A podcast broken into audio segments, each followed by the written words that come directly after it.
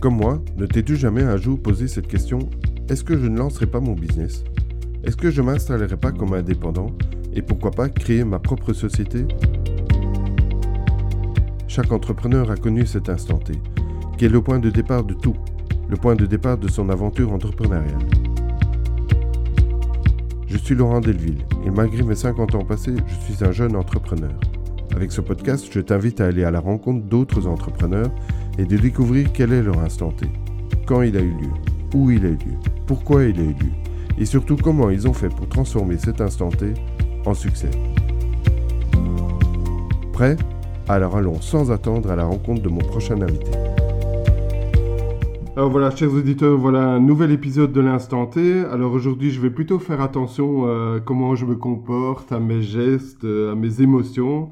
Non, en fait, pas du tout. Euh, vous le savez, je suis, euh, je suis assez naturel et donc je suis certain qu'à la fin de cet entretien, euh, j'en saurai un peu plus sur moi-même grâce à mon invité et vous comprendrez certainement pourquoi dans les minutes qui suivent. Alors, bonjour Alain. Bonjour Laurent. Bienvenue à l'instant T. Merci d'avoir accepté mon invitation. alors Alain, comme d'habitude, pour commencer ce podcast, je te propose de te présenter en, voilà, en quelques mots. En quelques mots, comment résumer 59 ans de vie? Euh, ben, Je suis effectivement dans l'analyse des comportements. Hein, je me suis spécialisé là-dedans. Ça n'est pas inné. Et donc moi, je m'occupe surtout de, de l'être humain dans toute sa splendeur et ses contradictions. Et essayer de lui faire comprendre ce qui le stresse, pourquoi ça le stresse. Ok. Alors, si, si, euh, si je ne me trompe pas, euh, pour toi, le contact avec les autres, euh, l'humain, comme tu dis, euh, l'empathie même, euh, sont des valeurs qui sont importantes et même des, moteurs pour toi Demande à n'importe qui de vivre sur une île déserte et demande-lui combien de temps il va tenir. Ouais. C'est le principe même. Nous sommes faits pour avoir des contacts avec les autres, mhm. bons comme mauvais. Mais à ça s'ajoutent les priorités de l'entreprise et toute la pression que, que l'on se met, mais que l'entreprise nous met aussi mais tout reste une question de contact. Oui.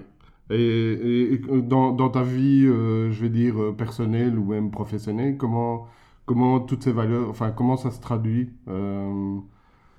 Ça se traduit. Euh, c'est pas quelque chose de bien défini. Hein. Ouais. Soit c'est intuitif, on l'a en soi mhm. de manière inconsciente et on développe, j'ai cette chance. Soit on est conscient que c'est nécessaire et on se dit qu'on ne l'a pas ou que c'est compliqué. Et c'est les deux orientations qui font que les contacts avec les autres sont faciles ou plus compliqués. Et donc ça veut dire qu'on peut, euh, on peut développer ça. Donc ça veut dire quelque part que si on ne l'a pas de manière euh, innée, on peut le travailler. Et des que c'est pas né sur un vélo. Hein. Non. c'est le principe. Oui, oui, d'accord il y a moyen, la seule chose c'est qu'il faut se donner les moyens, se faire confiance, et surtout c'est cette question de lâcher prise. Ouais. Le lâcher prise, c'est pas tout euh, détendre, euh, tout, euh, comment dirais-je, ne, ne, plus se fixer de limites, ne plus se fixer d'objectifs. Lâcher prise, c'est se faire confiance. Ouais. Alors faire confiance, on dit toujours de faire confiance aux autres, mais dans ma pratique, dans ce que je constate, la première chose à essayer de faire, c'est se faire confiance. Oui, et la, confiance, la confiance en soi. La confiance en soi. Qui est souvent, euh, oui, la, la, pierre angulaire, je vais dire. Souvent, qui est omniprésente. Omniprésente. Alors, moi, je suis vraiment curieux parce que, évidemment, pour préparer euh, cet entretien, j'ai été voir ton, ton, euh, ton profil LinkedIn, hein, bien sûr. et je suis vraiment curieux de savoir comment un expert si je peux dire, expert financier, euh, est devenu un expert en comportement Alors j'ai travaillé longtemps dans la banque et puis je l'ai quitté et je suis devenu honnête. Ce que je dis toujours en rigolant. Ça veut dire que les banquiers sont tous des malhonnêtes? Non, non, non, non, pas, les banquiers. Par contre, les banques, ça c'est autre chose. Ah. Hein?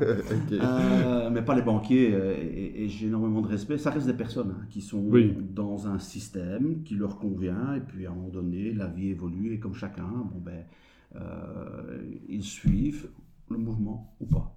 Ouais. Non, je dirais que Au départ, effectivement, j'étais banquier, oui. Euh, très atypique. Euh, mes clients me le disaient. Euh, j'ai toujours été en contact avec, avec la clientèle.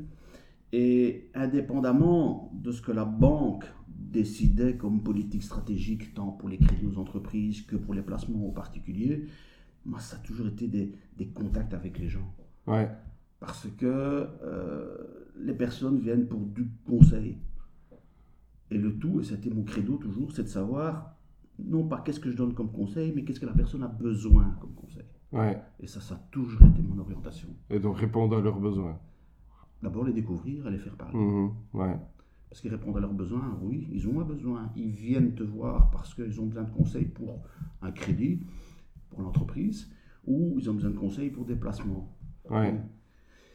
C'est tellement diversifié que finalement, ce qui est le plus important, c'est que tous les choix qu'ils font, est-ce qu'ils sont alignés avec leur manière d'être et de faire? Alors, j'en parle comme ça maintenant. À l'époque, Oui, j'étais oui. incapable de le décrire comme je le fais maintenant, évidemment. Ouais.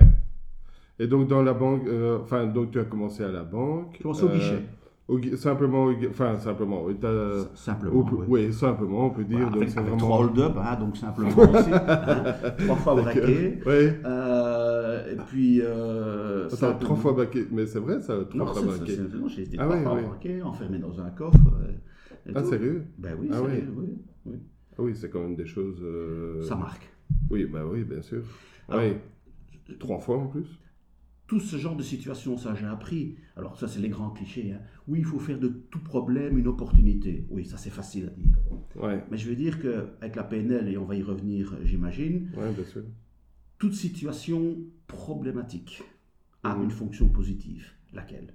Ouais, Maintenant je le sais, à l'époque pas. Mais j'ai remarqué une chose, c'est que lorsque la première fois que j'ai été braqué, j'étais enfermé dans un coffre avec le pistolet sur la tempe. La réaction de la directrice de l'agence, c'était la panique. Moi, je suis resté bien calme. Mm. Une fois qu'ils sont partis, je me suis liquéfié. hein. Il faut, je, je- Oui, oui, je- le, je- le stress. Je suis pas Robocop le non stress plus. est hein. sorti. ouais. Donc le stress est sorti. C'est seulement après, lors de l'accompagnement que j'ai eu, qu'une psychologue m'a dit, vous avez deux types de réactions dans ce genre de situation. La peur de mourir et l'envie de vivre. Et manifestement, moi, c'était l'envie de vivre qui faisait que mes réactions étaient appropriées face à la situation. Ouais, Voilà. Ça, j'ai découvert bien après. ouais. Voilà. Donc ça, c'est la banque. Donc j'ai pas fait que être braqué, évidemment. Non, non, Euh, oui, je ne suis pas braqué Oui, oui. contre mes clients non plus. Donc j'ai- évolué hein, de poste de, du guichet, je suis arrivé à seconde agence, puis responsable des guichets, des placements en particulier. Puis on m'a fait découvrir euh, le monde de l'entreprise. Ça me paraissait compliqué. Mais en fait, derrière des chiffres et un bilan plutôt qu'une demande de placement, ça reste des êtres humains comme toi et moi. Ouais, Et donc, euh, euh, et puis je suis devenu seconde agence, directeur d'agence. J'ai un peu été en comité crédit aussi. Et puis. euh, ouais, donc t'as ouais, t'as j'ai- évolué, quoi, j'ai- évidemment, j'ai- fait le tour, ouais. Ouais. Dans les banques, en général, quand on évolue, on reste trois ans et puis euh, après, on, on passe, on Ouais, change de ouais, tout fonction. Ouais, J'ai eu la chance d'ouvrir une agence bancaire. On est parti de nombre de clients, c'est zéro. ouais, extraordinaire. Donc ça m'a permis de faire du porte-à-porte. C'était à Bruxelles, à Jette. J'ai été visiter les 850 commerçants qu'il y avait. Et tous m'ont dit, ah oui, oui, oui, c'est gentil, merci, on va penser à vous quand on aura quelque chose. Alors les seuls qui pensaient à moi, c'est ceux que les autres banques ne voulaient pas, évidemment. oui. Donc ça, on apprend très très vite. Euh, mais j'ai toujours été attiré naturellement par une feuille blanche. ouais, Une feuille blanche, c'est un défi. Mon choix, c'est de la remplir et c'est de- d'en faire quelque chose. Donc, j'ai ouvert une agence bancaire. Après la banque, euh, ben, les fusions. En 12 ans de temps, 5 fusions. 3 fusions, ouais, non je sais combien. ouais, c'est... Ouais.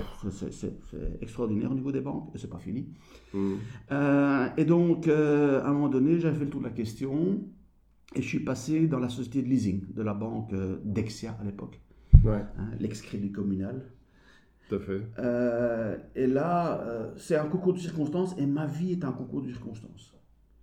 Donc, un jour, j'ai un client. Euh, concours de circonstances ou opportunité? Ouais, opportunité, concours de circonstances. Euh, pour moi, c'est synonyme dans ce contexte-là, effectivement. En fait, ce sont des choses. Je, suis très curieux de nature. Mmh. Et donc, euh, sachant, sachant ce, goût que j'ai pour la vie, c'est ce que j'ai dit après le hold-up, c'est de se dire, mais qu'est-ce que je n'ai pas encore découvert Qu'est-ce que je, je, ne connais pas encore? C'est jamais, c'est de l'exploration, c'est permanent.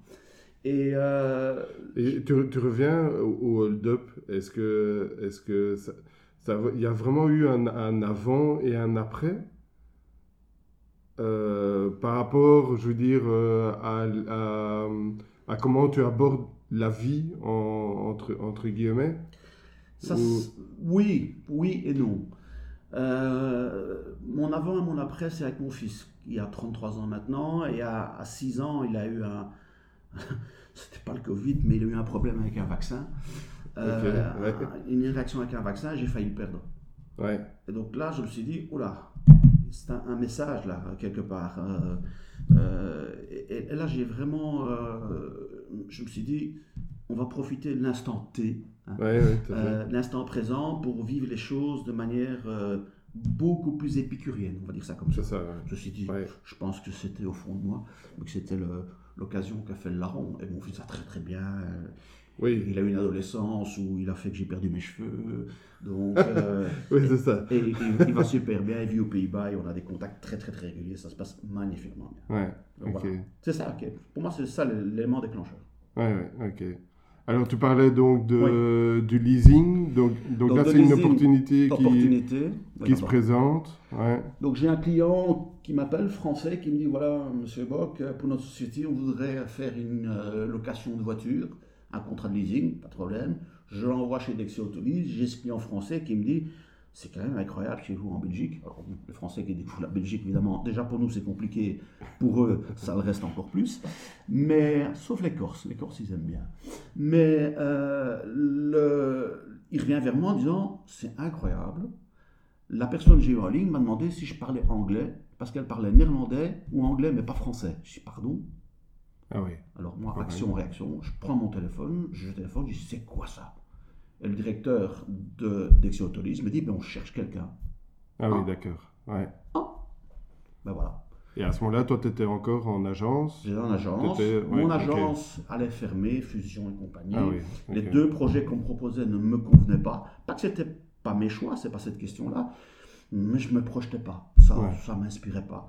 Et donc, euh, j'ai dit oui, pourquoi pas. Et là, on m'a dit, ben voilà, le côté francophone du pays n'a pas été exploité, page blanche, vas-y, Allez, bon ben, je me suis lancé, j'ai pris mon bâton de pèlerin, hein, comme, comme je l'ai fait pour mon agence, même moins local évidemment.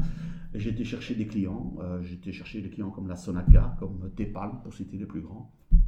Euh, puis, bon, comme ça fonctionnait bien, on m'a dit tiens, ben, la banque a 1250 voitures, est-ce que tu ne veux pas t'occuper de la gestion opérationnelle Pas RH, décision et compagnie, les, les décisions sur qui peut avoir une voiture, non. Mais dès que une décision est prise pour octroyer une voiture à quelqu'un, est-ce que tu veux bien prendre le dossier en charge? 1250 bah, voitures, ben oui. il y a de quoi. Et là, c'est une corde de plus à mon arc qui vient s'ajouter, c'est non plus le côté financier, mais la gestion opérationnelle d'une flotte. Ouais. Extraordinaire. Donc ça, ça a duré 5 ans. Et puis, bah, un cycle de leasing, c'est 4 ans, c'est 5 ans. J'ai fait le tour de la question. Je me suis dit, si on passait à autre chose. Et là, encore une fois, une opportunité. Un de nos anciens collègues euh, est allé, euh, a quitté Dexia Autolise, est, allé, est devenu fleet manager pour euh, Fiat Alpha et Lancia à l'époque, enfin Lancia, parce que les Italiens nous écoutent. je ne veux pas accrocher le nom. Et il me dit, écoute, on n'a personne pour développer le, le fleet, donc l'activité entreprise sur Bruxelles, le B2B, est-ce que tu veux t'en occuper? Bah, Oui, alors là, c'est euh, un espèce de tsunami émotionnel et comportemental qui, est, qui est arrivé. Ah oui. Il faut imaginer que je viens de la banque, où tout est structuré. On, il est mis dans le règlement quand on peut rigoler, avec qui et comment.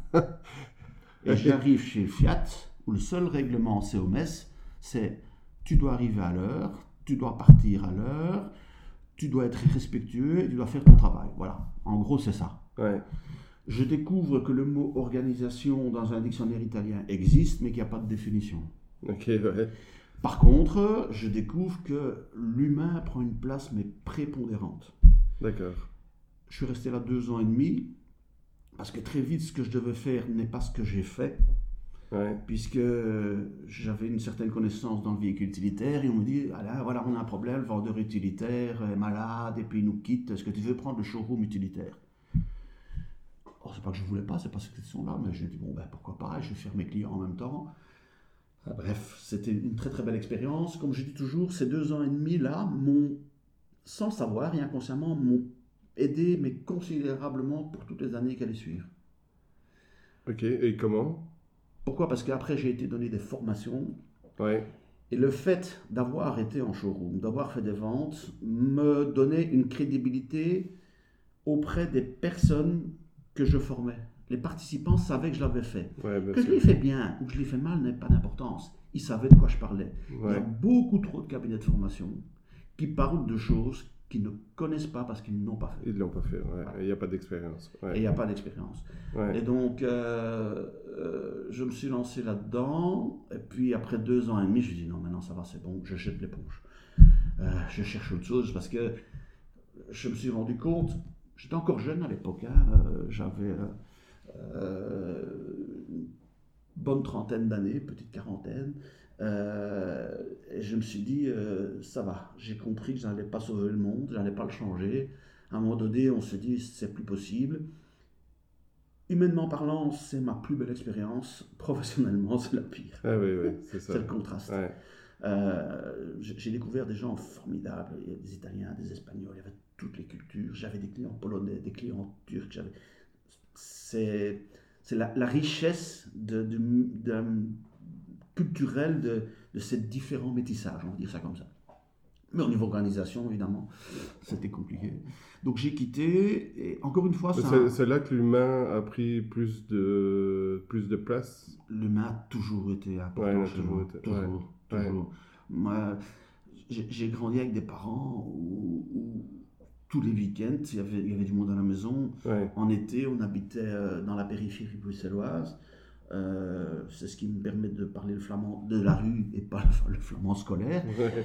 Mais euh, les copains venaient chez nous à vélo parce que c'était la campagne et euh, il y avait toujours, toujours, toujours, toujours du monde à, la maison le week-end. J'ai Ouais. toujours connu ça. Donc, euh, on reproduit ça aussi là, avec, dans, dans- dans le futur. hein. Oui, oui, non, bien sûr. Ouais, et donc, pour, pour revenir à ça, donc, le contact humain a toujours été au centre de, de- de- de mes préoccupations, mais inconsciemment. ouais.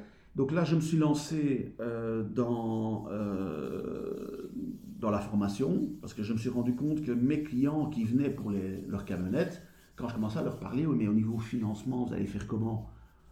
Alors, euh, bah, je ne sais pas trop, je Oui, vais voir avec mon pas. comptable. Mon Ouais. comptable m'a dit, mais je me rendais bien compte que c'était du charabia. Comme quand on va chez le médecin, on a quelque chose de pas grave, et quand on écoute le médecin, c'est inquiétant parce qu'on ne maîtrise pas les mots qu'il nous dit. C'est Ouais. vraiment ça. ouais. Là, je me suis dit, mais il y, a du, il y a du travail à faire pour vulgariser des choses qui leur paraissent compliquées et qui, au final, sont simples. Et là, j'ai écrit ma première formation, qui était comment financer vos investissements. Et c'est une formation que j'ai destinée aux indépendants, aux TPE, aux, aux- aux artisans, façon de dire les choses. Et finalement, je l'ai un peu développée. Et il y a un ancien collègue qui travaillait à l'époque pour la Banque nationale de Belgique qui me dit J'ai un constructeur automobile qui recherche un formateur francophone, on a un néerlandophone, qui connaît le métier de la finance, qui connaît l'automobile pour parler à l'époque, c'était tout nouveau, le crédit ballon. Maintenant, c'est rentré dans Ouais, le oui, c'est. Ouais.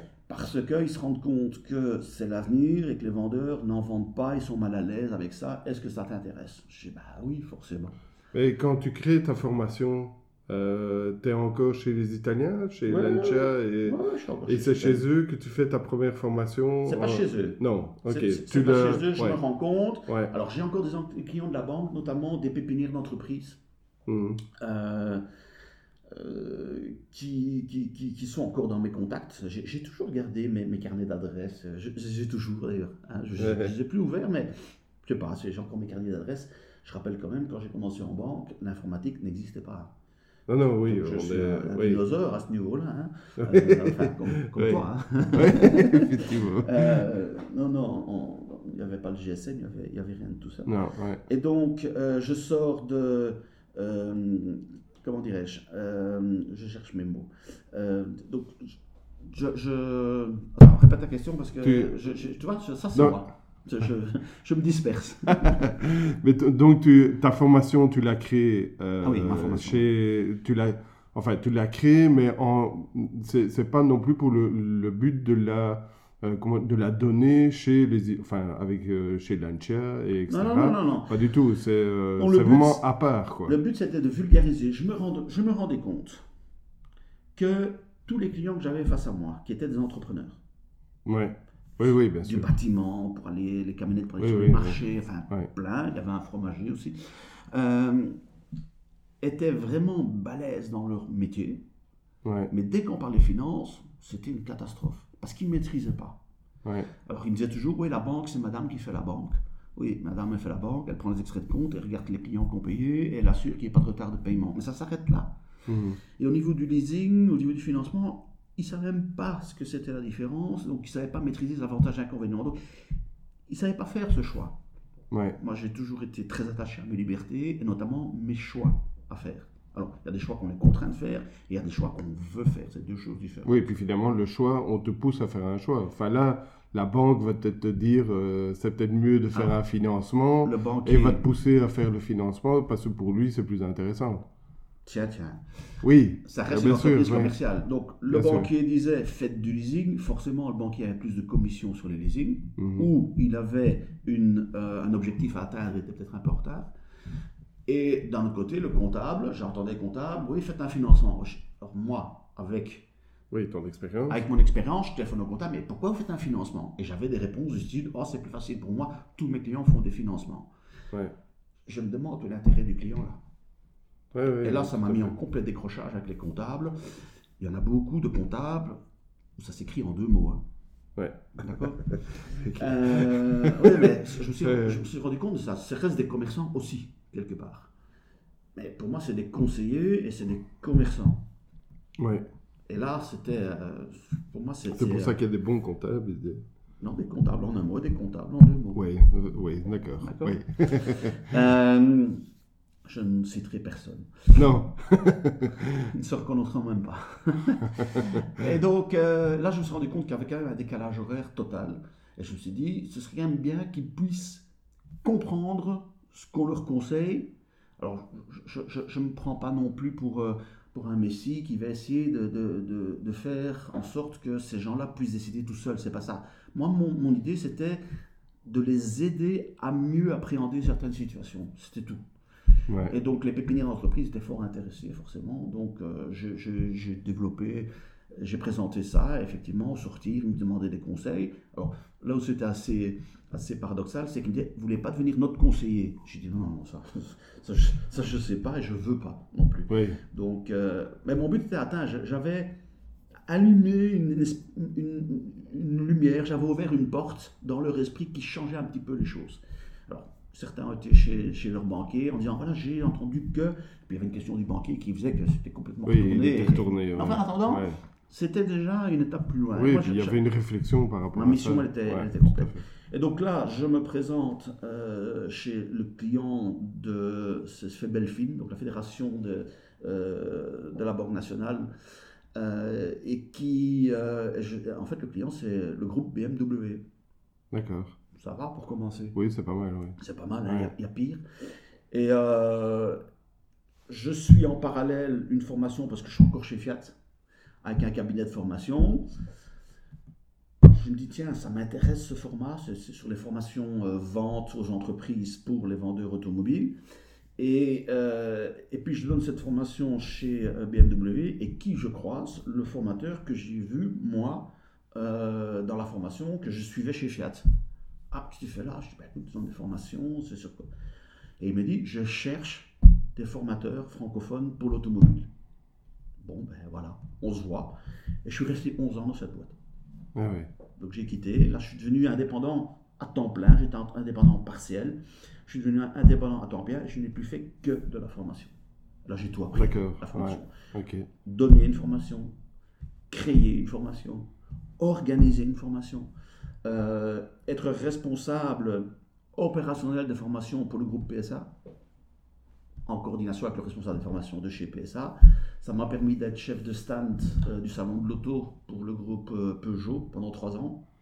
Ça, fameuse expérience aussi, ça, j'imagine. Ben, c'est sans fou furieux géré pendant 15 jours. Il y a des ah objectifs à, à, atteindre. Alors déjà, euh, les directions savent mettre de la pression, mais je peux t'assurer que des directions françaises qui comprennent pas du tout la mentalité du Belge, qui est un peu désinvolte à leurs yeux, mais qui atteint les objectifs, sans pour autant se mettre une pression de dingue comme eux ont l'habitude de le faire, ça les dépasser. Mais comment est-ce que vous faites?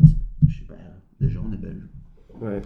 L'anecdote, c'est que les codes des cadenas pour les PC, c'était 1815.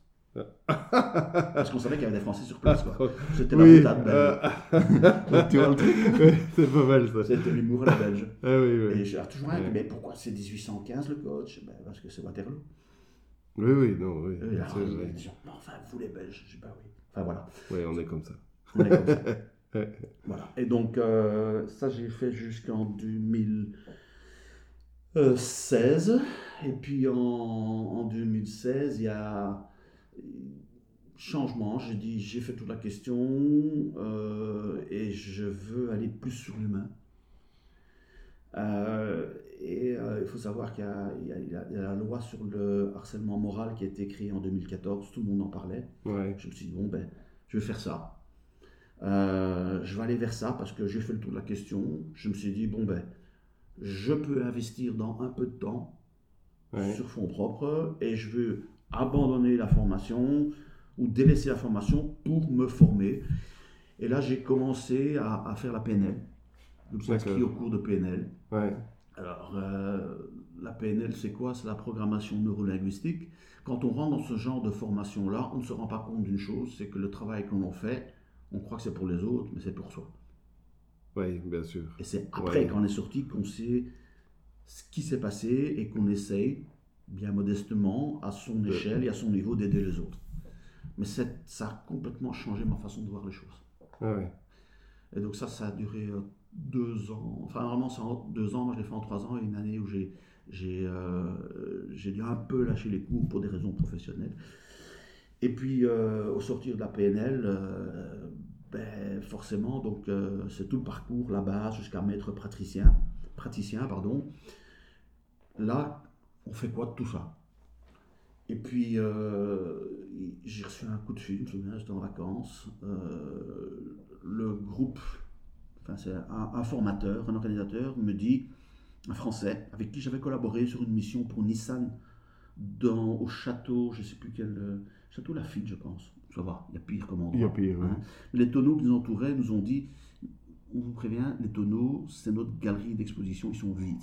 Dommage. et donc donner des, formations euh, dans une cave du, château Lafitte, c'était quand même sympa. c'est sympa. Euh, et, là, le, responsable de, l'atelier et de la formation venait assister à mes formations par plaisir. Un, paraît que j'ai un accent belge. Et deux, ah bon? pour la manière décalée par rapport au français de donner cette formation. Ouais. C'est du théâtre. Hein, c'est quand je donne une formation, je fais vivre un instant aux participants. Je, je, prends comme référence ce que euh, Montaigne disait, il y a quand même quelques années de ça, évidemment. Hein. Euh, je n'enseigne pas, je raconte. Ouais. C'est vraiment ça. Ouais. Euh, on apprend beaucoup mieux de ce qu'on entend et de la manière dont c'est apporté. Ouais, je suis entièrement d'accord.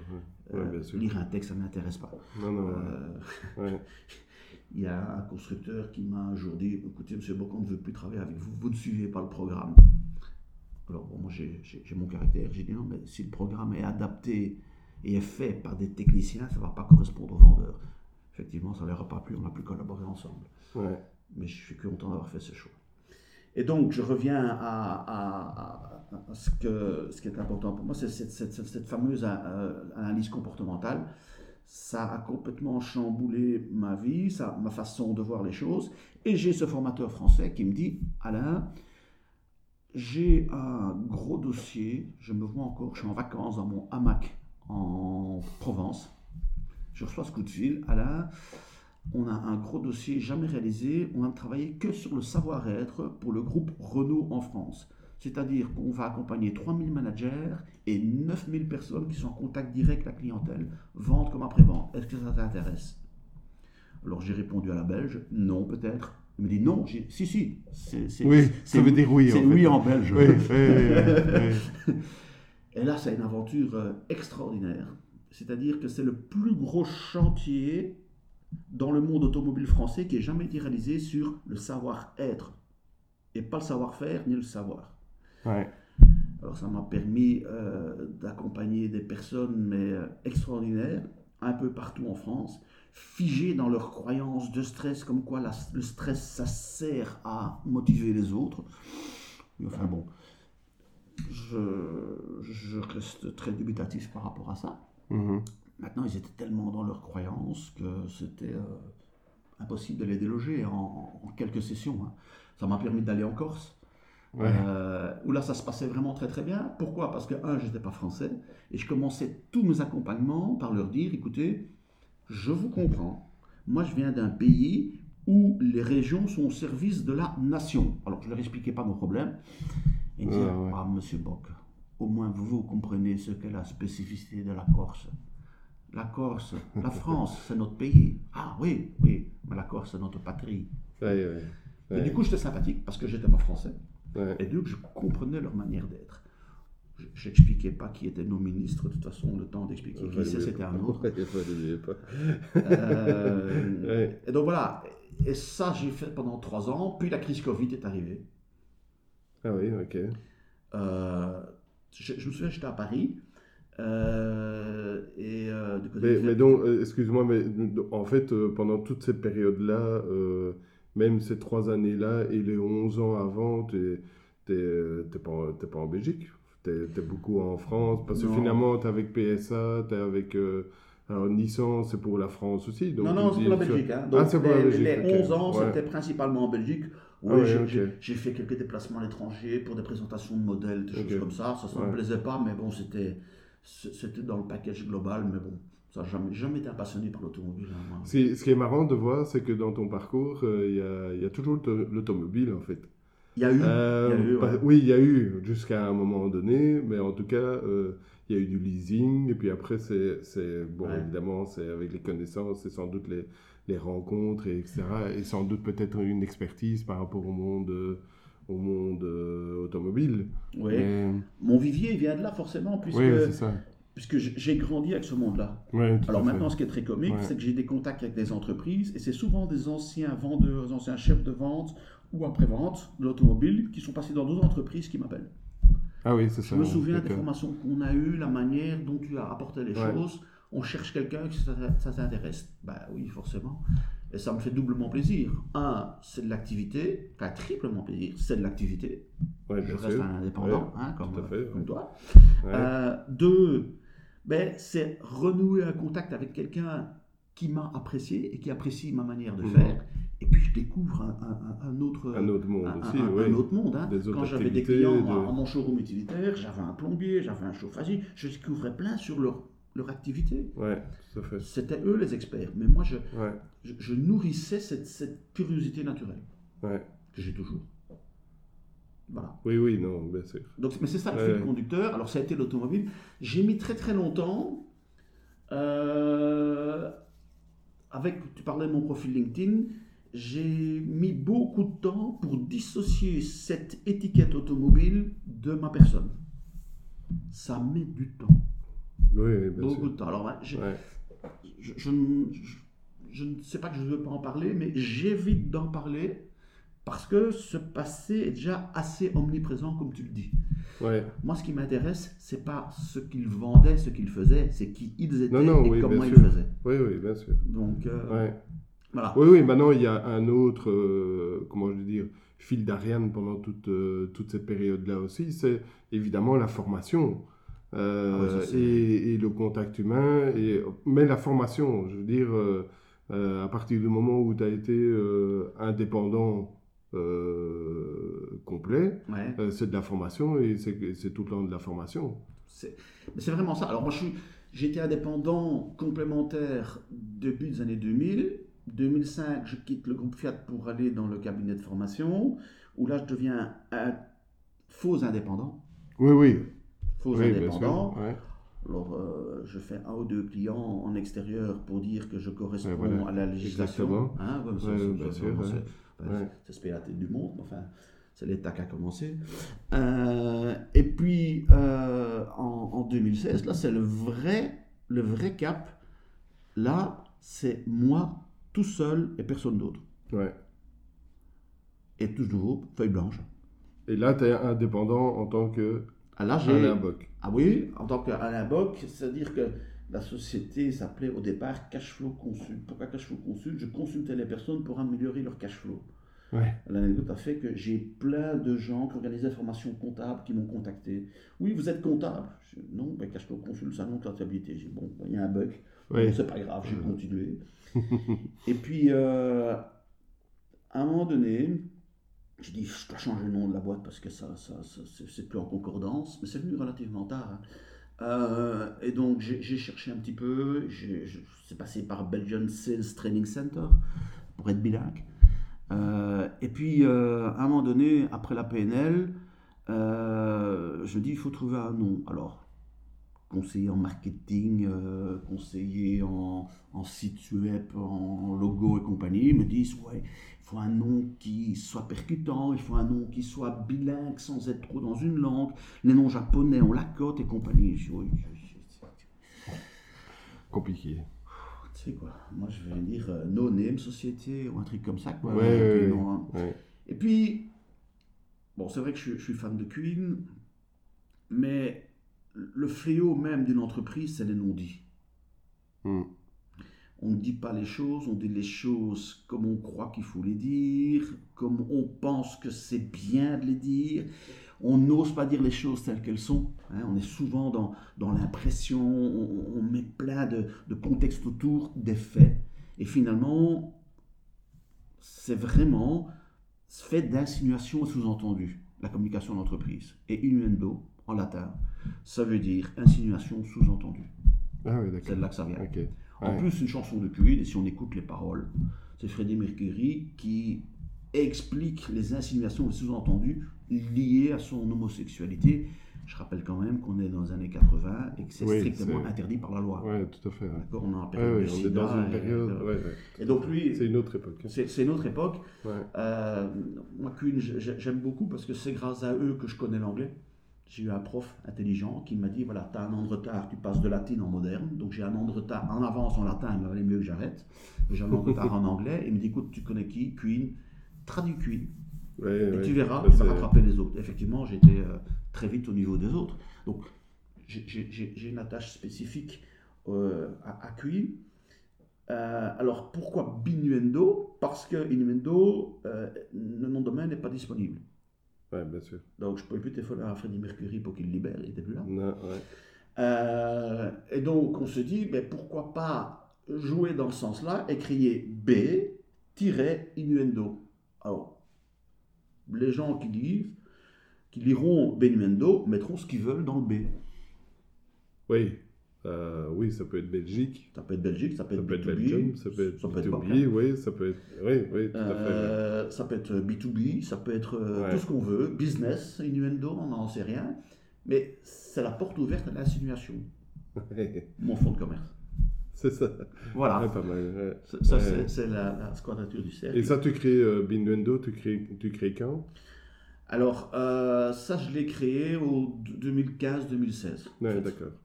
Donc quand j'ai commencé à travailler plus sur le comportement, euh, il se passe que dans cette aventure Renault, on me demande d'aller à Paris euh, pour me faire certifier, puisque en Belgique, en fait, et là je suis d'accord avec certains, certaines personnes, il n'y a pas assez de, de coachs consultants il y en a en un ou deux mots aussi, comme les comptables. Hein. qui sont certifiés, mais ce qui est important en Belgique, c'est qu'ils soient compétents. Alors qu'en France, il faut qu'ils soient certifiés, compétents ou pas. C'est vraiment un paradoxe. Ouais. Mhm. Bon, il savait que je maîtrisais l'analyse comportementale, j'avais fait la PNL, mais bon, il fallait absolument être certifié au modèle DISC. DISC, dominant, influent, stable, conforme, c'est-à-dire l'analyse comportementale. C'est un modèle qui existe depuis les années 30. Hein. oui, oui, ça, ça, oui. Mais qui, qui, fait ses preuves. Alors, euh, effectivement, j'essaie de ne pas trop mettre dans les couleurs parce que là, on, rentre dans des cases. Mais ça aide les participants à comprendre qui ils sont, comment ils sont et pourquoi ça fonctionne ou pas avec certaines personnes. D'accord? Là, encore une fois, opportunité, je suis à Paris. Euh, on donne la formation, enfin, ils donnent la formation, la certification, avec tout le groupe qui va agir sur nous. Nous, on se connaît déjà un peu, donc ça crée la cohésion. Et puis ils me disent, euh, j'ai entendu que tu étais belge. Je ne sais vraiment pas pourquoi ils disaient ça. Enfin bon, voilà. Hein. Tiens donc. Tiens donc. On cherche quelqu'un pour la Belgique pour développer nos activités. Ah, euh, oui, bon, ben voilà, c'est fait. Du coup, je suis devenu le centre de certification pour Assessment 24-7, qui est le, programme d'analyse comportementale pour la mmh. Belgique. Euh, et puis ils m'ont très vite dit aussi, on fait aussi l'intelligence émotionnelle, la neurosensorialité. Euh, ça t'intéresse? Bah tiens, oui. Et donc là, j'ai suivi aussi les, séances de certification et de formation pour l'intelligence émotionnelle au travail. Il euh, faut savoir que c'est un, un, point de la psychologie du comportement qui existe que depuis les années 90 hein, à peu près c'est finalement, dans l'échelle du temps, la ligne du temps, c'est une goutte d'eau. Hein, c'est tout petit. Et puis la neurosensorialité, c'est-à-dire la gestion de mes émotions, de mon stress face à certaines situations, mais dans le monde du travail. Moi, je ne me suis pas spécialisé dans le, dans le monde du, du, particulier, c'est autre chose. on est plus sur la psychologie. Ici, on est sur la psychologie du comportement. Ouais. Et donc tout ça, des aventures qui ont fait que j'ai. Et la, la, formation, alors la formation PNL, tu la suis, tu la suis. Donc c'est une formation, tu as dit de 3 ans, de 2 ans que tu as fait. 2 ans, j'ai fait en 3 ans. Tu as fait en 3 ans. Et ça, c'est, tu l'as fait où? Ici, en Brabant Wallon, chez Ressources. D'accord. Euh, Ressources, qui est un, un, en fait un, un, centre de formation à la PNL. Alors quand j'en parlais à, Paris euh, aux gens qui ont fait de la PNL, disent que Ressources est, est plus répété que les cabinets français. Ah oui, La preuve, c'est que les Français vont soit chez Ressources, soit ils vont se, se former au Canada. D'accord. Ouais, euh, donc, sans savoir, j'étais vraiment dans le, dans le, dans une institution vraiment très très réputée, ouais. où on met l'humain au centre de tout. Ouais. Ça me convenait bien. C'était à l'abbaye de Froidmont, à, Rissansard, les coups. Ah C'était vraiment pas loin. C'est une, une, belle ambiance. Euh, euh, mais ça a vraiment changer ma façon de, de, de, de, voir les choses et de vivre au quotidien. Mais maintenant, est-ce que. Enfin, je, je, pensais la poser plus, plus loin, mais euh, quand, quand, tu rencontres quelqu'un, euh, tu fais tout de suite une analyse comportementale? Tout de suite, non. Est-ce que, elle, elle, elle, est rentrée dans mes automatismes. Oui, c'est ça. Elle est rentrée dans mes automatismes. Alors, je le fais oui et non comme dit. C'est un défaut professionnel qui est. Euh, c'est un défaut. je sais pas si c'est un défaut. Hein, je sais pas si c'est un défaut. tu sais. On parle de défaut professionnel.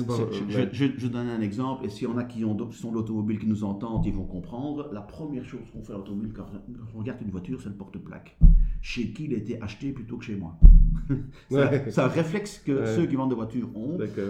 Moi, c'est un réflexe d'essayer de, de, de distinguer assez vite comment est l'autre pour savoir comment ça va bien se passer pour moi et pour lui.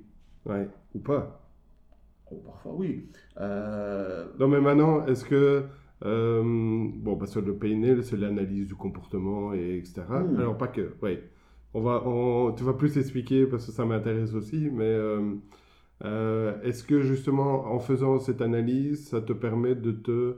comment je vais dire De, de te de te mettre à, je vais pas dire de te mettre à niveau, mais en tout cas de, de, de t'adapter par rapport euh, à la personne que tu as en face pour faire en sorte que ça fonctionne. Alors. Ou alors au contraire, euh, bah, non, moi je sais qu'avec cette personne-là, parce que je l'ai analysé, parce que il est dans tel, dans, voilà, il est comme ça, euh, je sais que ça va jamais fonctionner et je vais, ça sert à rien, quoi. Alors, ça sert à rien. On peut amener un cheval à la rivière et pas boire à sa place. Oui. Il y en a qui ne veulent pas comprendre. Alors, dans mon boulot, oui, toujours. Ouais. Dans mon boulot, oui, toujours. en, tant que, en tant que formateur En tant que professionnel de, du comportement. C'est ça, ouais. Euh, maintenant, j'ai mis ça dans, dans ma manière d'être et de faire, c'est devenu un automatisme. Ouais. Je pense même pas. Je vois directement que telle personne, c'est ce comportement-là. Donc, si j'ai envie que ça se passe bien pour tous les deux, je sais ce que je dois faire. Ouais. Mais c'est naturel. Mais c'est devenu naturel. Ouais, ouais, c'est ça. C'est devenu naturel. Ben, regarde, tu, sais conduire, tu fais attention à la route, ok? Rappelle-toi quand tu as appris à conduire, c'était pénible, hein, comme, n'importe qui. Ben, c'est ça. C'est devenu naturel. Maintenant, je fais pas ça tout le temps. Hein. Non, non, oui. Euh, je, Mais je dis ça parce que, alors, on avait eu, bon, c'était déjà vu une fois avant, et c'est vrai que après, je sais pas, je sais plus combien de temps, trois quarts d'heure ou etc. Tu, tu m'as dit, ben moi, je te vois, euh, enfin, tu es là. Euh, ça, c'est ton, c'est ton comportement, c'est ton, et, et, enfin voilà, c'est pour ça que je pose la question de. Ouais. Et ma question, est-ce que c'était juste? Oui, c'était, oui, bien sûr, c'était juste. C'est une observation pure. Hein. Oui, et mon autre question, c'est est-ce que parfois tu te trompes? Bien sûr. Ouais. Bien sûr. Ouais. Euh, et comment tu te rends compte que tu, que tu te trompes finalement? Quand je. Alors, ça, ça, dépend de la situation. Je vais donner un exemple euh, où là je me suis trompé. Euh, je donne une formation et puis je vois, dans, dans, c'est en France, je vois dans, dans, dans, le groupe une personne effacée. Ouais. Elle réagit pas, elle interagit pas. Je dis, bon, ben, moi, selon l'analyse comportementale, c'est quelqu'un de réservé, donc ça va être quelqu'un qui est plutôt réfléchi. Alors, soit c'est pour se conformer au groupe, soit c'est parce qu'il analyse. Oui. Je t'explique le schéma. Euh, et puis, euh, à un moment donné, dans ces formations à savoir-être, ils me demandent tous Tiens, tu nous vois comment? Vous nous voyez, parce qu'en France, euh, on apprécie les gens, on les vous voit. vous nous voyez comment? Alors, moi, je réponds à la belge Ben, moi, je te vois comme ça. Et l'autre Ah non, pas du tout. Comment? Et en fait, après, il m'a expliqué je me suis tellement fait taper sur les doigts parce que je disais ce que je pensais en formation et en ah France on ne peut pas que finalement je, joue un rôle. Ouais. Là je me suis, je me suis planté, oui. Il y a des personnes où euh, le comportement est moins évident. Il y, a, il, y a, des personnes qui ont un vraiment bel équilibre dans les comportements et il y a des personnes qui ont un comportement de façade. Si je discute pas avec eux, je peux pas aller les chercher. Alors moi, quand c'est comme ça, ce qui m'intéresse, mais je m'arrête, c'est qu'est-ce qui se cache derrière cette façade? C'est quoi cette fausse protection, cette muraille de Carcassonne qui se met autour de lui? Oui, tout à fait. J'ai pas cette mission-là. euh, alors, Binuendo, euh, ton, alors, ton, ton, ton but, c'est quoi? Alors, j'ai deux activités. Les entreprises. Ouais. Mon but, c'est quoi? C'est travailler sur le savoir-être. Ça veut dire quoi? Ça veut dire que c'est aider principalement les managers, non pas à être managers, ils le sont, mais à le devenir. Je m'explique. La plupart des entreprises disent, là, j'ai un excellent vendeur, ça va devenir mon chef de vente. J'ai un excellent technicien, ça va devenir mon chef d'atelier. Ouais. Sauf que c'est pas parce qu'il était le meilleur vendeur ou le meilleur chef d'atelier qu'il devient le meilleur manager. Oui que du contraire. Bien sûr. Ouais, ouais, tout à, à ça s'ajoute le cadeau empoisonné. Tu vas devenir le chef de tes anciens collègues. Oui, oui. C'est récurrent. Hein oui, oui, non, bien sûr. Oui, oui, Moi, je ne parle pas des millefeuilles hein, ou des lasagnes selon notre origine, hein, hmm. euh, que sont les grandes entreprises, où le patron sait combien de personnes il y a plus ou moins de son entreprise, mais pour le reste, à part son comité de direction, il ne connaît personne. Oui. On n'est pas dans ce genre de millefeuille. On est, moi, je travaille surtout avec des PME où l'humain prévaut surtout. Et la beauté de l'humain en fait sa faiblesse aussi, parce qu'il y a ses limites. Et c'est de se dire, et ça c'est mon, credo, c'est là que je les aide, c'est de se dire, mais je leur pose des questions. Hein. Les, trois questions, elles sont simples. Qu'est-ce que vous ne parvenez pas à leur faire faire ou à leur faire comprendre en parlant de leur collaborateurs, qui peuvent être leurs anciens collègues? Ouais. Qu'est-ce qui vous agace ou vous énerve, vous énerve le plus dans la gestion quotidienne de vos collègues Et quelle est la plus grosse difficulté que vous éprouvez par rapport à la gestion de vos collègues? Ouais. Et en général, les réponses c'est je dois répéter 15 fois la même chose avant que ça bouge, et parfois c'est beaucoup plus que 15. Euh, parfois je me retiens de dire quelque chose, sinon le lendemain j'ai un certificat médical, ce qui m'arrange encore moins. C'est jeune, pff, c'est compliqué. Ouais.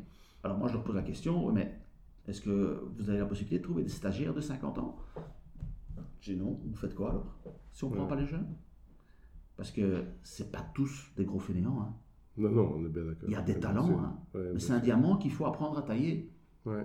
Et, et- et prendre conscience que ces jeunes, on en a besoin. Et que derrière les cas difficiles, il y a plein de talents. Mais si on voit que ces cas difficiles, ben forcément, on exclut, euh, on- on ferme les portes à, à- à- à l'ouverture aux jeunes.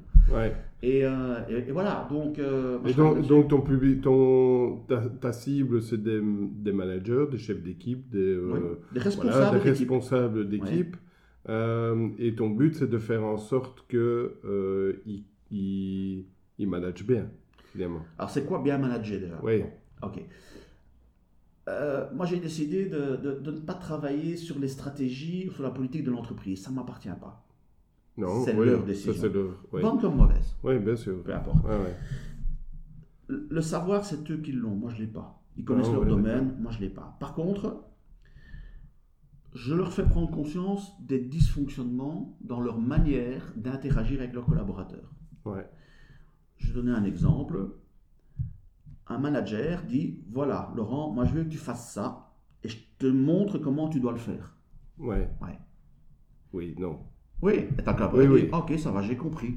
Tu, Mm. tu vois la scène dans Bienvenue chez les Ch'tis quand il dit Tu vas chez le, je sais plus, à la, à la poste de- du village local et tu Oui, dis oui. quoi? Tu me dis quoi, ouais. Ouais, ben c'est ça. Ouais. Quoi? Ben quoi? Et, et donc, en fait, le manager, non, il ne demande pas, il ne montre pas à quelqu'un comment il faut faire, il ne s'assure pas à son collaborateur de savoir comment il va faire, il dit, voilà comment il faut faire, t'as compris? Oui. Ben, 9 fois sur 10, c'est pas ça. Ouais, ça fonctionne. À ça s'ajoute le besoin que j'ai que la personne fasse exactement comment, comme moi je fais. Ouais. Ça, c'est le comportement, Mhm. hein, l'analytique ou le dominant, qui veulent absolument que ce soit fait. Ou alors, le- manager qui explique comme lui pense que c'est bien l'expliquer, sans, et, et c'est involontaire, sans se rendre compte que de l'autre côté, il y a quelqu'un qui comprend les choses, mais pas de manière forcément les mêmes que lui. Quoi. Forcément, on est déçu. Et donc, Ouais, moi, ce que je mets, je mets le doigt sur je leur fais comprendre que leur manière de faire n'est pas la bonne. Mm. C'est pas l'intention, c'est la manière de faire.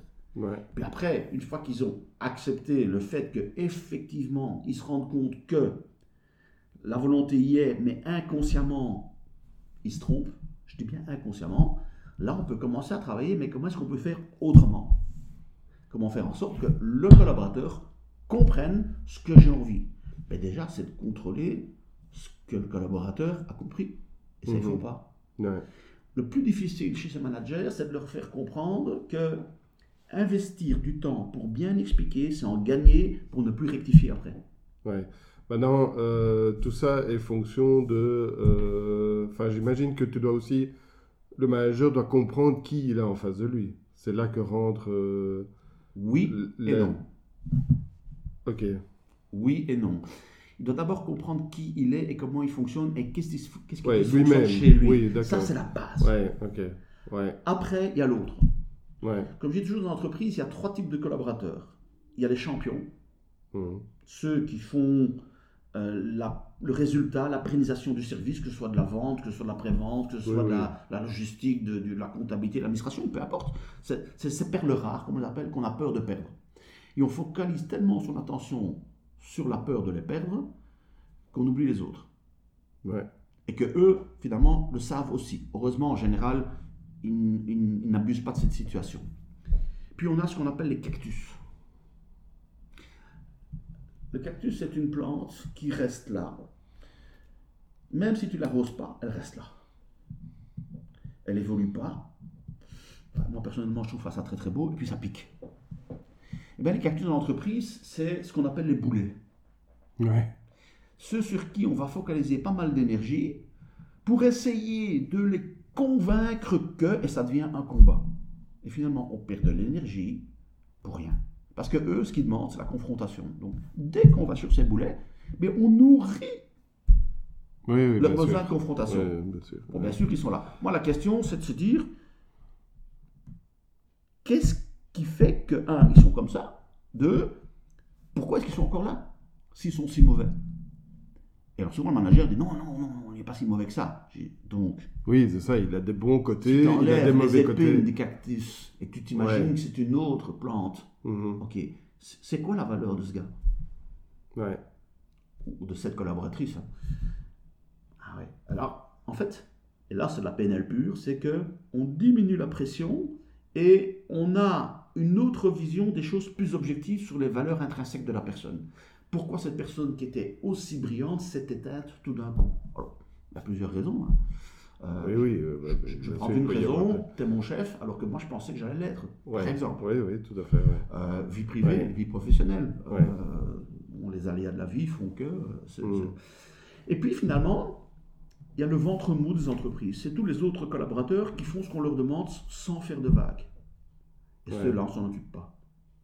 Oui, parce qu'ils sont, ils sont normal. bien, quoi. Et ça. eux, inconsciemment, mais ils ne le disent pas, ont besoin de reconnaissance. Oui, bien sûr. Et donc en leur tout le expliquant mieux, tout le monde, hein, Oui. enfin beaucoup de monde, Oui. Euh, en leur expliquant mieux ce qu'on attend d'eux, mais en les impliquant, en leur demandant quelle est leur vision des choses, parce qu'ils n'ont pas que des mauvaises idées, hein. parfois ils ont des idées meilleures que le manager, Oui, oui, oui. pas toujours, mais parfois, parfois ils ont des idées qui ne riment à rien, et en fait, avec les managers, moi, mon but, c'est de leur- les aider à trouver une structure efficace dans n'importe quelle situation qui leur permet de jongler avec ces comportements. Ouais. C'est-à-dire que le collaborateur donne une bonne idée, vas-y, développe. Ah oui, génial, vas-y. Et c'est motivant pour la personne. Ouais, bien sûr. Maintenant, il y a des personnes Ouais, que les managers veulent faire grandir au détriment de la volonté du, mana- du- du collaborateur qui, lui, ne veut surtout pas grandir. Ça, il ne faut pas confondre non plus. Et ça, c'est le comportement. Mm. Et puis, il y a le, le collaborateur qui va donner une mauvaise piste. Une des erreurs les plus fréquentes du manager, c'est stop Laurent, je t'arrête tout de suite, ça, ça, ça va pas aller. Ben, la prochaine fois que je vais lui demander, qu'est-ce qu'il va me dire? Écoute, va à la gare Oui. avec tes idées, puisque quand je t'en Ouais. donne une, elle n'est pas bonne. Et donc, c'est tout ce qu'il ne faut pas faire. Mais je ne vais, pas dire ici comment- à la- je vais pas dire ici à la radio ce qu'il faut faire. hein. Non, non, non, mais comment, comment est-ce que tu... euh, concrètement, comment est-ce que tu fais? Parce que tu... Est-ce que tu vois... Ça veut dire que tu vois... Euh, ou tu fais une, f- enfin, une formation, parce que c'est pas juste une formation. sont des ateliers, Oui, c'est ça, c'est pas juste une formation. Euh, mais tu ne vois que les managers, Oui.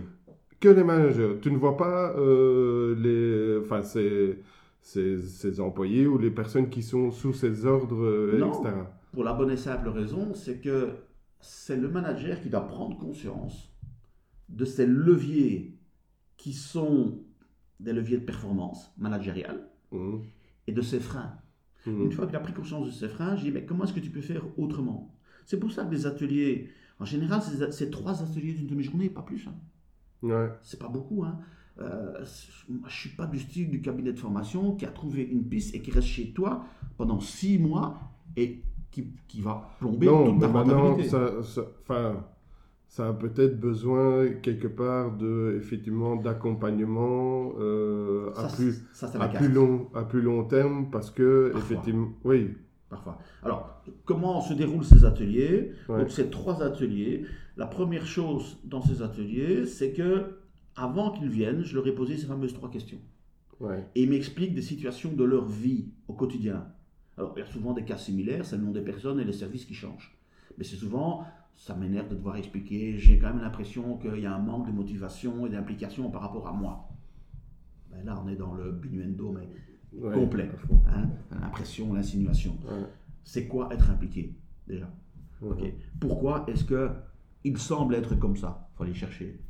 Et, euh, et après, on analyse toutes ces situations et je leur demande un exemple concret. La semaine passée, vous avez expliqué quelque chose à un de vos collaborateurs. Qu'est-ce qui s'est passé? Ben, il m'a dit oui, et en fait, euh, non. Il n'a pas fait. Ok, Ouais. pourquoi? Ouais. Ben, il n'a pas compris. Ok. Et là, la question que je pose, c'est mais quand tu lui as expliqué, tu lui as demandé de te réexpliquer. Et, et là, je projette le film Bienvenue chez les Ch'tis. Enfin, le film, la séquence. Oui, la séquence le. Et là, ils comprennent qu'en coin. fait, ils projettent sur l'autre leur envie de faire les choses comme eux veulent que ce soit fait. C'est là le dysfonctionnement. Ouais. L'important, c'est que ce soit fait. Ouais. Le comment, bon, il y a des processus qu'il faut suivre, bien sûr, mais c'est autre chose. Et donc, comment est-ce que la personne se l'approprie? Et en consultant la personne, surtout les jeunes, parce que les jeunes, eux, veulent apprendre grâce à leurs erreurs. Or, les managers veulent surtout qu'ils ne fassent pas d'erreurs. Comment on fait alors? Oui, oui, Comment on marche. fait Ça peut pas marcher. Ça peut pas marcher. Ouais, Donc, si on consulte les jeunes et on leur dit, tu fais ça comme ça, ils vont pas aimer, ils vont pas rester. Mm. Parce que moi, j'ai un Kapellmeister qui me donne des ordres. Et moi, non, non, attends, attends, attends, mes valeurs de liberté, mes valeurs euh, euh, de, de- de- de bien-être et, et- et de motivation, euh, elles sont bafouées. Non, je veux une autre expérience de vie. hein. Je me suis encore de mon Erasmus, euh, c'est autre chose. Enfin, c'est ça, hein, les jeunes. Mm. Et d'un autre côté, on a le manager qui dit Ouais, attends, attends, attends, si je laisse faire, il va faire des conneries et ça va nous coûter de l'argent et c'est pas possible. Donc, on est à la frontière des deux. Par contre, si on consulte le jeune en lui demandant comment il va faire et on voit qu'il se trompe et on lui explique que, en fait, s'il fait ça, voilà ce qui va arriver, Mm. et on lui demande Tiens, regarde, on n'a pas une autre solution? Ah oui, ok. Et là, il comprend. C'est Ouais. ça. hein. C'est, comme on dit toujours en, en Formule 1, c'est du fine-tuning. hein. Ouais, c'est du réglage. Moi, je ne travaille que sur ces réglages-là. Et ces ateliers, c'est des demi-journées parce que le cerveau humain n'est pas fait pour rester assis pendant une journée, écouter. Ouais, prenons le cas d'une PME où il y a euh, un responsable commercial, un responsable, euh, euh, je sais pas moi, un responsable technique, un responsable, Mhm. etc. Tu fais l'atelier avec les trois personnes en même temps Bien sûr, parce que Ouais. ce qui m'intéresse, c'est pas le service qu'ils animent, c'est leur Non, non. C'est la manière de gérer Ouais. leurs équipes. Ouais, Bien sûr, ouais. les profils vont être différents. hein. Oui, Euh, tu prends euh, manager d'un service informatique, c'est pas du tout le même profil que le manager d'un service vente. non, on est bien d'accord. Et heureusement, Oui, hein. bien sûr. imagine Non, les vendeurs euh, faire le helpdesk euh, ou faire les informaticiens de la vente, c'est pas, c'est pas évident. Quoi. Oui, non, tout à fait. Mais fondamentalement, le principe comportemental est le même. Mhm. Alors ça, c'est la cette partie professionnelle. J'ai un cabinet privé où j'accueille des gens qui sont en, en- en- en hyper-émotivité, euh, en gestion du stress, en, en trouble du sommeil, mais parce qu'ils se couchent le soir et ça tourne dans la tête, euh, tout ce que j'ai dû faire, le stress que je me mets, et là Ouais. je les aide euh, à essayer de prendre de la distance. La gestion du stress. Tu sais presque tout. oui, presque. Maintenant, j'aime- j'aimerais bien, parce qu'on parle de PNL et etc., Ouais. mais euh, bon, c'est quoi le PNL et en quoi ça consiste exactement? Ah, Oui, c'est. Oui, c'est hum, aussi vaste que l'univers, si je peux l'exprimer ainsi. Ouais. PNL, c'est programmation neurolinguistique. ouais. Alors, ça a été euh, conçu dans les années 80, c'est aussi très récent. En fait, la PNL, pan de la psychologie qui analyse nos comportements face à certaines situations. C'est tout. C'est de se dire, on a une situation qui va enclencher chez nous un comportement, qui va faire qu'on va développer une stratégie. Cette stratégie va être en lien direct avec nos valeurs et nos croyances. Et puis derrière ça se cache notre identité, qui nous sommes vraiment, nourris de nos croyances, de nos valeurs, qui nous permettent de développer des stratégies qui nous conviennent, pas aux autres, hein, qui nous conviennent, pour avoir un comportement adapté face à n'importe quelle situation.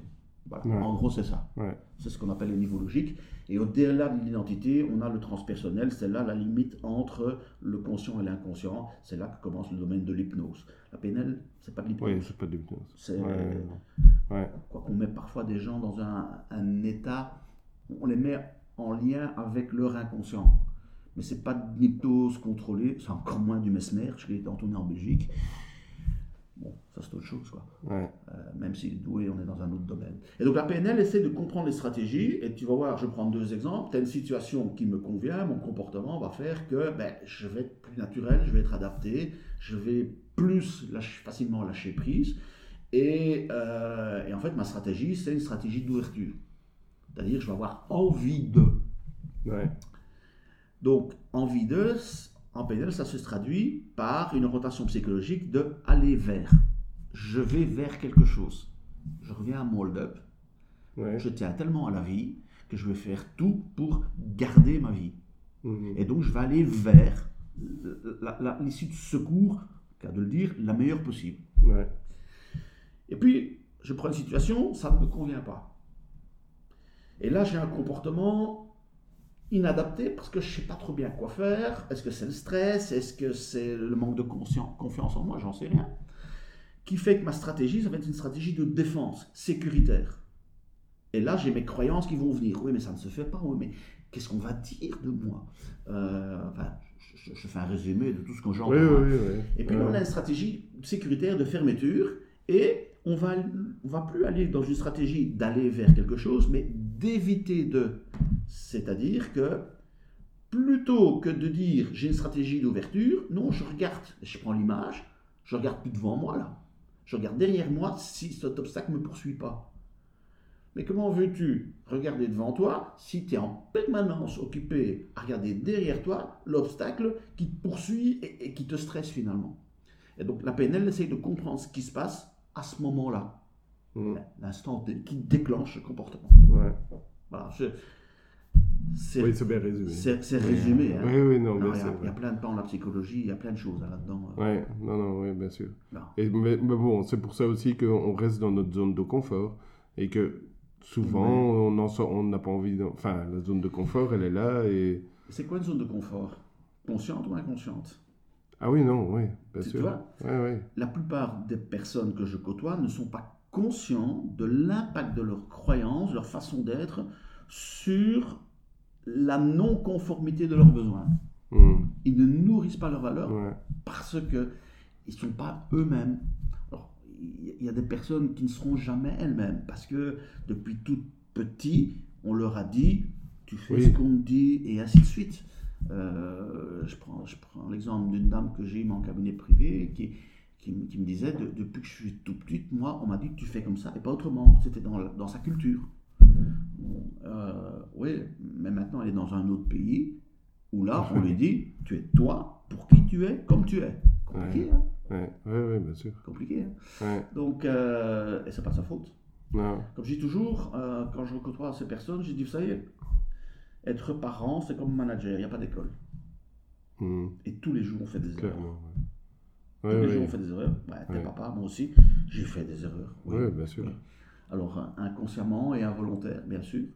Euh, Ma maman disait ça aussi. Je les assume, je les assume complètement. Euh, j'ai cru bien faire avec les moyens du bord. Les enfants, c'est pas évident. Hein. Euh, mais le manager avec ses collaborateurs, c'est la même chose. Il fait des erreurs bien inconscientes. Et bon, mon, mon credo, mon objectif, c'est de lui faire prendre conscience des erreurs que lui fait. Dans la manière d'aborder des situations complexes. Euh, les retours que j'ai, ça, ça, aussi c'est très important, c'est que ces trois ateliers, c'est mieux trois parce que deux c'est trop court, quatre ça commence à être un peu long, ça dépend un petit peu des, entreprises, ça dépend aussi du niveau de compétences comportementales des mmh. managers. Euh, mais c'est trois ateliers, donc deux ateliers espacés d'une semaine, comme ça entre la semaine 1 et la semaine 2, ils mettent en place le truc qu'on a vu. Ouais, d'accord.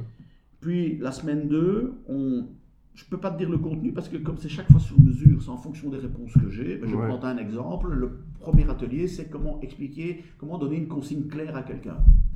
Et là, on va travailler sur c'est quoi une consigne claire et comment tu sais que l'autre a compris. C'est vraiment ça. Le deuxième atelier, c'est, bon, on fait le feedback de ce qui a été fait. Oui, mais j'ai pas eu le temps. J'ai ça aussi. J'ai attends, pourquoi tu es venu alors si tu n'as pas eu le temps? Tu viens à un atelier, tu t'inscris et puis tu ne le fais pas. Moi, je ne sais pas le faire pour toi en fait, souvent, c'est j'ai pas osé le faire parce que j'étais pas sûr de moi et ainsi de suite. Donc voilà. Ce que j'ai toujours, quand je prends les trois exemples, pour faire l'exercice en live, ben, sur le terrain, prenez pas les champions, prenez pas les cactus, prenez ceux du ventre mou et avec qui vous entendez bien naturellement. Parce que le but, c'est d'apprendre, c'est pas de bien le faire directement. Je rappelle, on a tous passé notre permis de conduire et on a tous commencé par caler. Ouais. Même on, était, fort. On a tous fait ça. tu vois, la métaphore m'aide beaucoup là-dedans. Et, puis, euh, et après, le deuxième atelier, on corrige, comment corriger une erreur.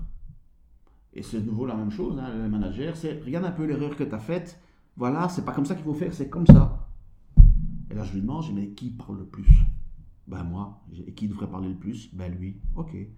Ça commence par ça. mais ils veulent tellement que, que, ça aille vite et bien. Oui, oui, tout à fait. Qu'ils perdent un temps fou. Il y, a, il y, a, aussi autre chose que j'aimerais bien que tu, tu m'expliques un peu, euh, c'est le fameux disque. Ah, le disque. Alors, disque, c'est un, un, psychologue américain, Marston, qui a analysé dans les années 30. Oui, il y a longtemps. Ouais, donc, euh, oui, 1930, 1830. 1930, il a en fait analysé que dans nos comportements, il y avait quatre grands comportements de base.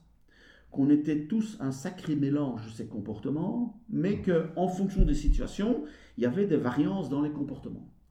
Alors, euh, il a déterminé le disque, c'est D pour le comportement dominant, c'est-à-dire la, la, personne qui, elle, sait prendre des décisions, est entre guillemets ce qu'on appelle un leader né.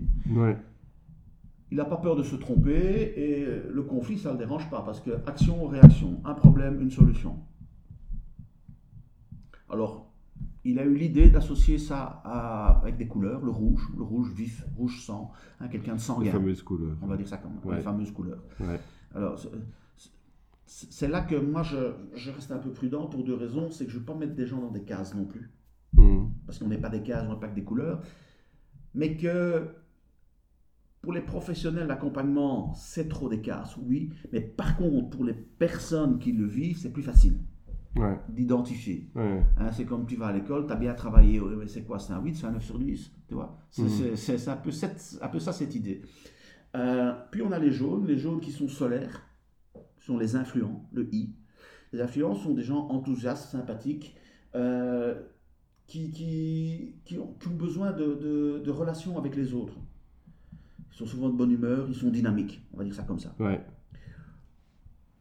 Alors je peux faire du cliché, effectivement, les rouges, tu vas plutôt trouver des, des- des- des- des décideurs, des patrons d'entreprise, tandis que chez les jaunes, les influents, tu vas trouver plutôt des commerciaux.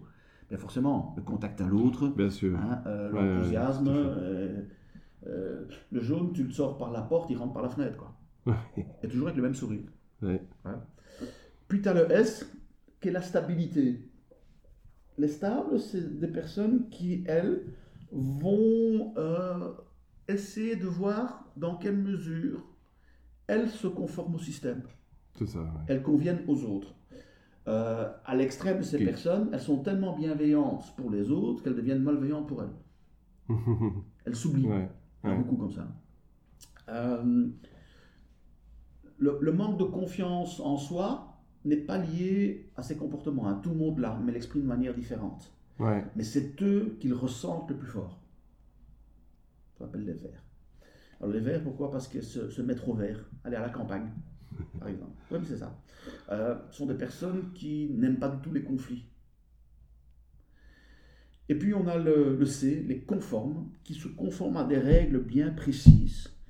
Euh, ce sont des personnes qui ont besoin de structure, de logique. La réflexion prévaut surtout. Chez les personnes qui ont un, un comportement euh, conforme, c'est-à-dire le bleu très très fort, il est parfois difficile de leur faire comprendre que les émotions qu'on a en nous, elles sont là pas, elles sont pas là en décoration ou par hasard. Ouais. Mais ils refusent de faire confiance ou de se laisser aller dans les émotions, Mhm. alors qu'elles ne sont pas là par hasard. Ouais. Ça, c'est la neurosensorialité qui intervient. Et donc, ça a été inventé dans les années 30. Euh, Marston, pour la petite histoire, quelques années plus tard, était l'inventeur du premier détecteur de mensonges. Ah oui. Alors, de là à dire que je sais quand les gens me mentent ou pas, non. je vois quand ils sont en phase avec Oui. eux. Je vois quand ils se mentent, eux ou pas. Ça. Ouais. ça s'apprend. hein. Ouais. Voilà. Mais le mélange, il y a un mélange de couleurs. Enfin, je veux dire, euh, tu n'es pas que rouge ou tu n'es pas que jaune. Parce que si tu es 100% d'une seule couleur et rien des Euh, autres, c'est la schizophrénie. hein. Oui, c'est ça. ouais. Euh, comme Ouais. toujours avec humour. Non, non, on est un sacré mélange. Euh, Et, et tu disais aussi que on peut être, euh, par rapport à des, à des situations, Oui.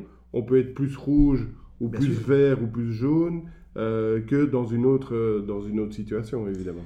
Je, je prends Ouais. des exemples parce que c'est beaucoup plus parlant. Euh, J'ai un- une décision à prendre. Cette décision me parle, j'y vais, je suis convaincu. Mhm. j'ai une décision à prendre, mais je me rends compte que je dois la prendre, mais qu'il y a plein de, de conséquences collatérales qui pourraient naître de cette décision-là. Je vais peut-être réfléchir. Et donc mon côté dominant et décidé va faire place à mon côté, je sais pas, analytique. Où la décision que je vais prendre va impacter quelqu'un et je sais que ça va pas lui plaire. Mhm. Donc là, je vais faire jouer mon côté stable en disant comment est-ce que moi je peux faire pour que cette décision soit prise en cohérence avec la personne que ça va euh, impliquer et, qui va peut-être en subir les conséquences. Tu vois, c'est un éternel, euh, oui, oui, une éternelle variation. Hein. Oui, oui, mais donc ce sont des choses qui peuvent se travailler aussi. Ah oui, bien sûr. Parce que je veux dire, enfin bon, t'es inné, évidemment, t'es peut-être plus vert, plus, etc. Parce que ça, c'est. Oui. T'es es comme ça et, voilà, c'est la nature, je veux dire. Mhm. Euh, mais bon, ça peut se travailler dans certaines situations. Quoi. Et puis on évolue avec le temps, avec la maturité. Ouais, sans doute. on change, on est dans un boulot où il y a un stress permanent, mais on aime bien son boulot. Mm. Je vais prendre l'exemple d'une personne que je connais qui faisait son boulot, c'était de la gestion de projet, gestion de planification. Elle aimait son projet mais, enfin son projet, ce qu'elle faisait, mais c'est dans une, entreprise de biochimie.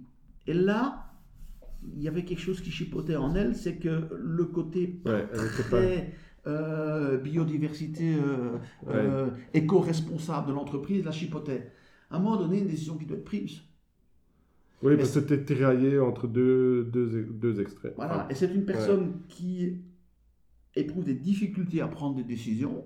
Ouais parce que c'est toujours euh, difficile de savoir où on pourrait aller et de manière risquée, c'est beaucoup mieux de savoir où on est pour cette mmh. personne-là. Et à un moment donné, le poids, le respect des valeurs, donc euh, la société qui était, selon elle, au niveau écologique, plus du tout euh, dans ses cordes, était plus du tout alignée, fait que je veux garder le même style de boulot, mais plus dans ce secteur d'activité. Une fois qu'on a su déterminer ça, le choix est plus facile. Voilà. Mais les comportements, ils évoluent avec l'âge, avec la maturité. Oui, oui, bien sûr. Oui, sans doute. Bah, prendre des, des, des, coups, à un moment donné, tu te relèves et tu te dis, ben, qu'est-ce que je vais faire pour éviter les coups Ou en donner des plus forts, j'en sais rien. Donc ça, ça va dépendre de ton comportement. Ton, ton, ton instant T, en fait, c'est... Hmm. Euh, tu, tu sais l'identifier exactement? Très clairement. Ouais. Salon de l'auto 2015. Euh, la loi sur le, harcèlement moral au boulot, sur le burn-out. Aussi, le burn-out est enfin reconnu comme étant non pas une maladie, mais un problème professionnel. Et le burn-out est enfin reconnu. Ouais.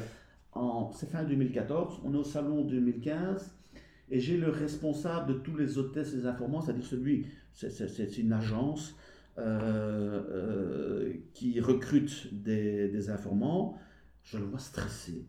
J'ai dit, Sébastien, pour ne pas le nommer, s'il nous écoute, il se reconnaîtra, reconnaîtra, on a déjà parlé, je le vois stressé, je dis, mais il y a cette loi qui est sortie sur le harcèlement moral au boulot. Et quand je te vois énervé, quand je te vois dans le stress permanent, en quoi tu as encore du plaisir dans ce que tu fais? Ouais. Et il m'a regardé, il m'a dit, t'as raison. Je dis, oui, mais moi, je voudrais travailler là-dessus. Ça te parle? Ouais.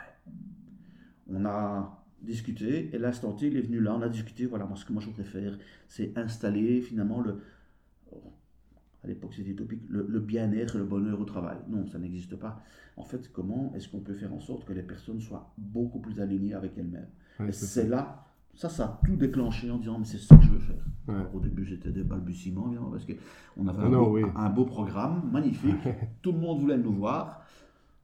On est au début de cette loi, hein, où il fallait faire quelque chose pour le bien-être du personnel. Donc, les RH nous reçoivent, ouais, c'est bien, votre programme, c'est bien, c'est bien, ok. Et, ben non, c'est pas dans, notre, dans nos priorités, on s'est renseigné sur la loi. Ce qu'on va faire, on va faire un, avec le respect que j'ai pour ça, un acrobranche d'un week-end en team building. Comme ça, s'il y a un burn-out, eh bien, on a prouvé qu'on a fait quelque chose. Voilà. donc forcément, euh, c'est ça qui est arrivé. ça, c'est l'instant T. C'est bien. Euh, alors, je vais encore prendre un, un, petit peu de ton temps. Euh, est-ce que tu as une, est-ce que tu as une journée type? Non. Ou est-ce que non, t'as pas de journée. heureusement. Ouais. Et heureusement, parce que tu sais, ma, ma, soif de la page blanche, la même chose. Hein. Euh, alors que mon agenda soit bien rempli, ça c'est une chose, ça c'est très très bien.